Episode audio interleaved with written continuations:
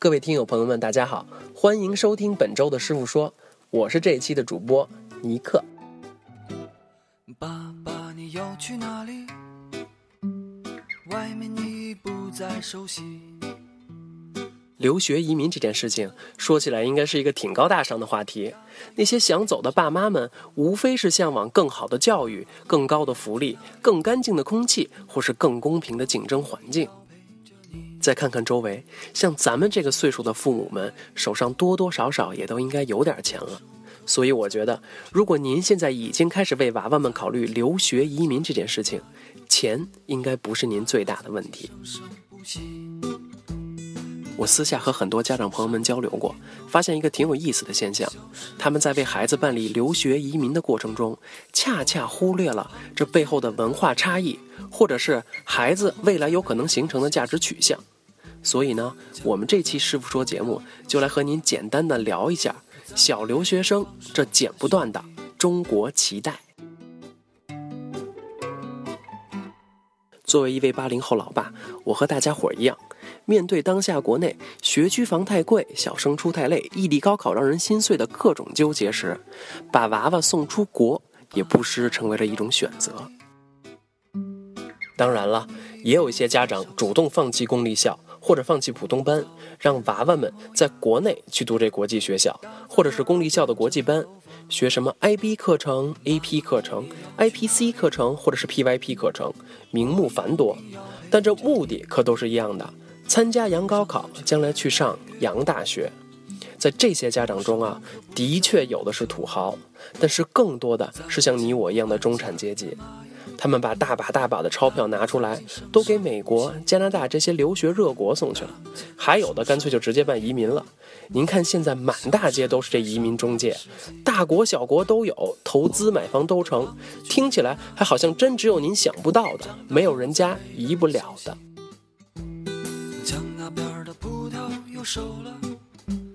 当然了，我也别站着说话不腰疼。尼克，我中学时就曾经告别亲爱的父老乡亲，作为一名小留学生远渡重洋，工作、学习、结婚、生子，一晃十几年，最后又回到了北京这座熟悉而又陌生的城市。我就结合自己这些年的所见所闻，来和各位准备让自家娃娃远渡重洋的爸妈们分享一些自己的观点。记得 N 年前，我还在小学的时候，周围的叔叔阿姨们中，流行着各种骇人听闻、令人发指关于留学和移民的故事。路上的车越来越多。哎，你看我们单位那老谁家的小谁，在学校门门都不及格，现在去了美国，听说各科都得 A，一下子就变成了班里的尖子生。你看那谁谁谁家的闺女，本来小嘴特甜，每次见到我都阿姨长阿姨短的。全家移民去美国待了几年，放个暑假回来，这也看不惯，那也看不惯，现在连炸酱面都不爱吃了。其实类似的故事数不胜数，当然了，这都是十几年甚至是几十年前的陈年往事了。那会儿信息闭塞，北京的国际化程度和今天当然是远远不能比的。大多数国人对国外的情况也是一知半解，加之文化差异，这些故事的由来也就不难理解了吧？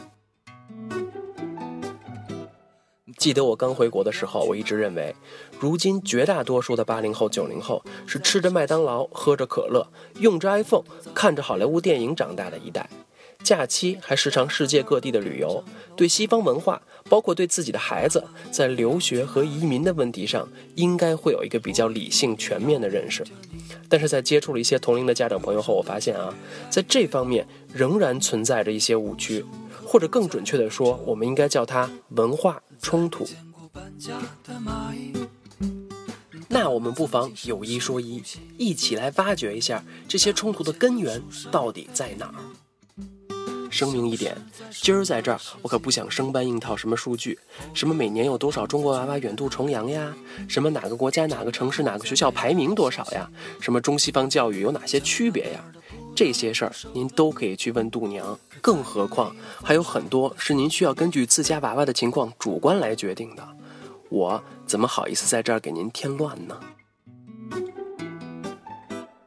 如今的留学生年纪越来越小，如果您家娃娃是出国直接读大学，那他八成已经是长大成人了，您也就没必要过分操心了。而且我跟您说句实话，您操心也是白操心，逼得太紧，娃娃们在奇思妙想，对您连哄带骗，不如就充分相信他们吧。可是还在小学、初中的娃娃们可不一样，法律上可是未成年，您很有可能要紧随其后过去陪读。那么问题来了。无论您愿不愿意，您都会不由自主的成了娃娃们和祖国文化之间的一条脐带。那么这条脐带，您是剪还是不剪呢？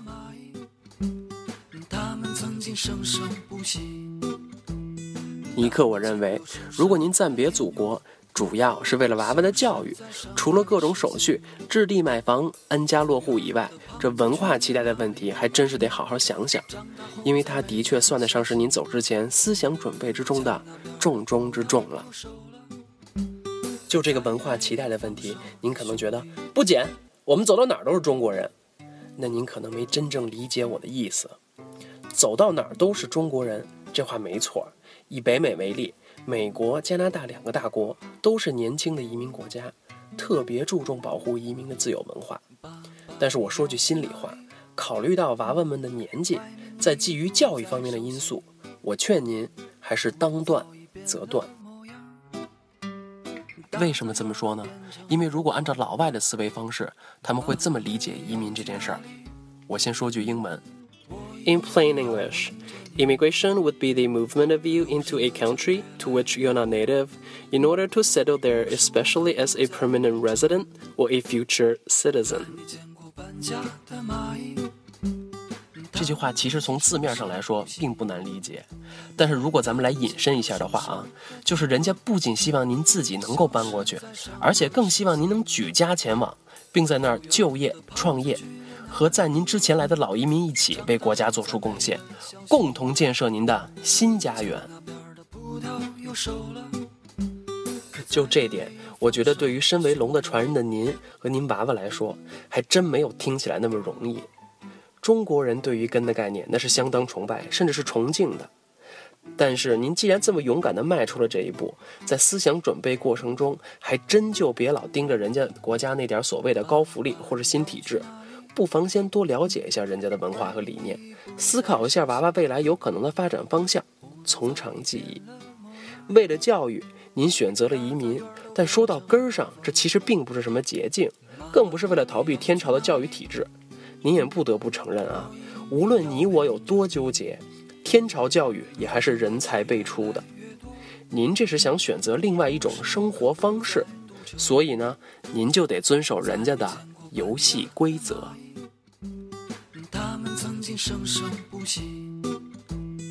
当然，话又说回来，移民本身就是一个非常私人的决定，您完全可以出于任何理由，也没必要告诉任何人。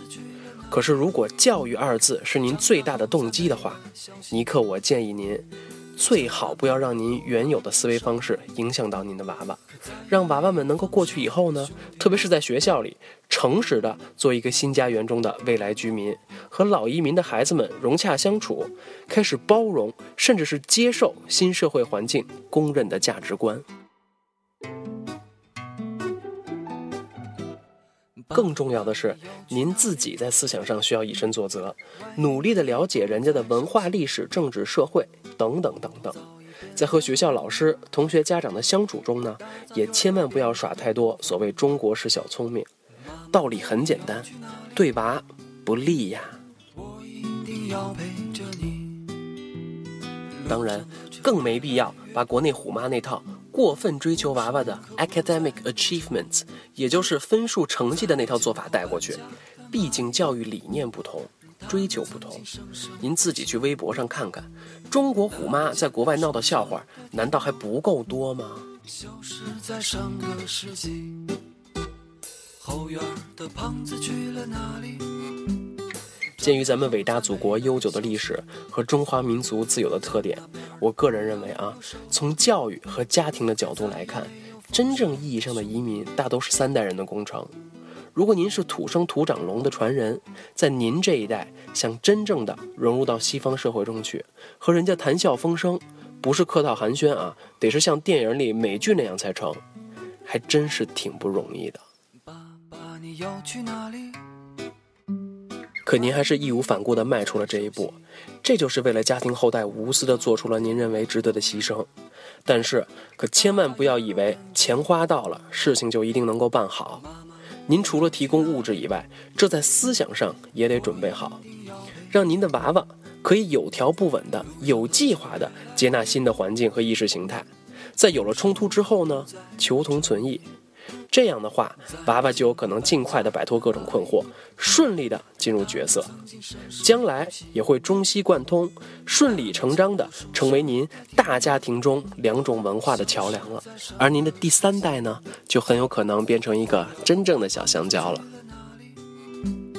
像我刚才这么解释啊，可能有点抽象。如果您感兴趣的话，可以去了解一下骆家辉祖孙三代的故事。第一代骆爷爷只身赴美打拼，举目无亲，白手起家；而第二代骆爸爸呢，已经有了比较强的国家观念，可以从军，代表美国参加二战了。到了第三代骆家辉，华盛顿州州长、商务部部长、驻华大使，饱尝三代人美国梦的丰硕果实。说了半天这脐带剪不剪的事儿，听着也挺疼的。其实您大可放心，娃娃可是您的心头肉，这脐带怎么可能说断就断呢？我这就是打个比方，刚在国外上了一年小学的儿子回家就问您：“爸，这次总统大选你怎么不去投票呀？”可您经过多年打拼，成功移民之后，还没习惯新国籍赋予您的政治权利呢。儿子在老外的学校受到不同的教育，认为投票可是件大事儿。他回家这么一问您。您得多尴尬！所以呢，尼克，我作为一位当年饱尝小留学生酸甜苦辣的老爸，再跟您多啰嗦一句：如果您正在孩子的教育问题上考虑不走寻常路，或是已经开始着手办移民留学的手续了，在百忙奔波之中，还是一定要让自己淡定下来，冷静三思，再好好研究一下新国家的情况。千万不要道听途说，再添油加醋的臆想，把自己的思想准备工作做好做足，这样将来才有可能走得更长更远。大杂院都变成楼房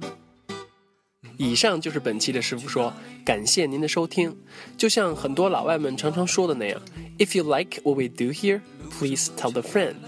也就是说，如果您喜欢或者是认可我们所做的事情，也请在身边的朋友们中帮我们宣传一下。最后，还请您关注我们的新浪微博师傅说二零一五，并在上面与我们交流互动。也请在网易云音乐或者是荔枝 FM 上搜索“师傅说”来订阅我们的电台。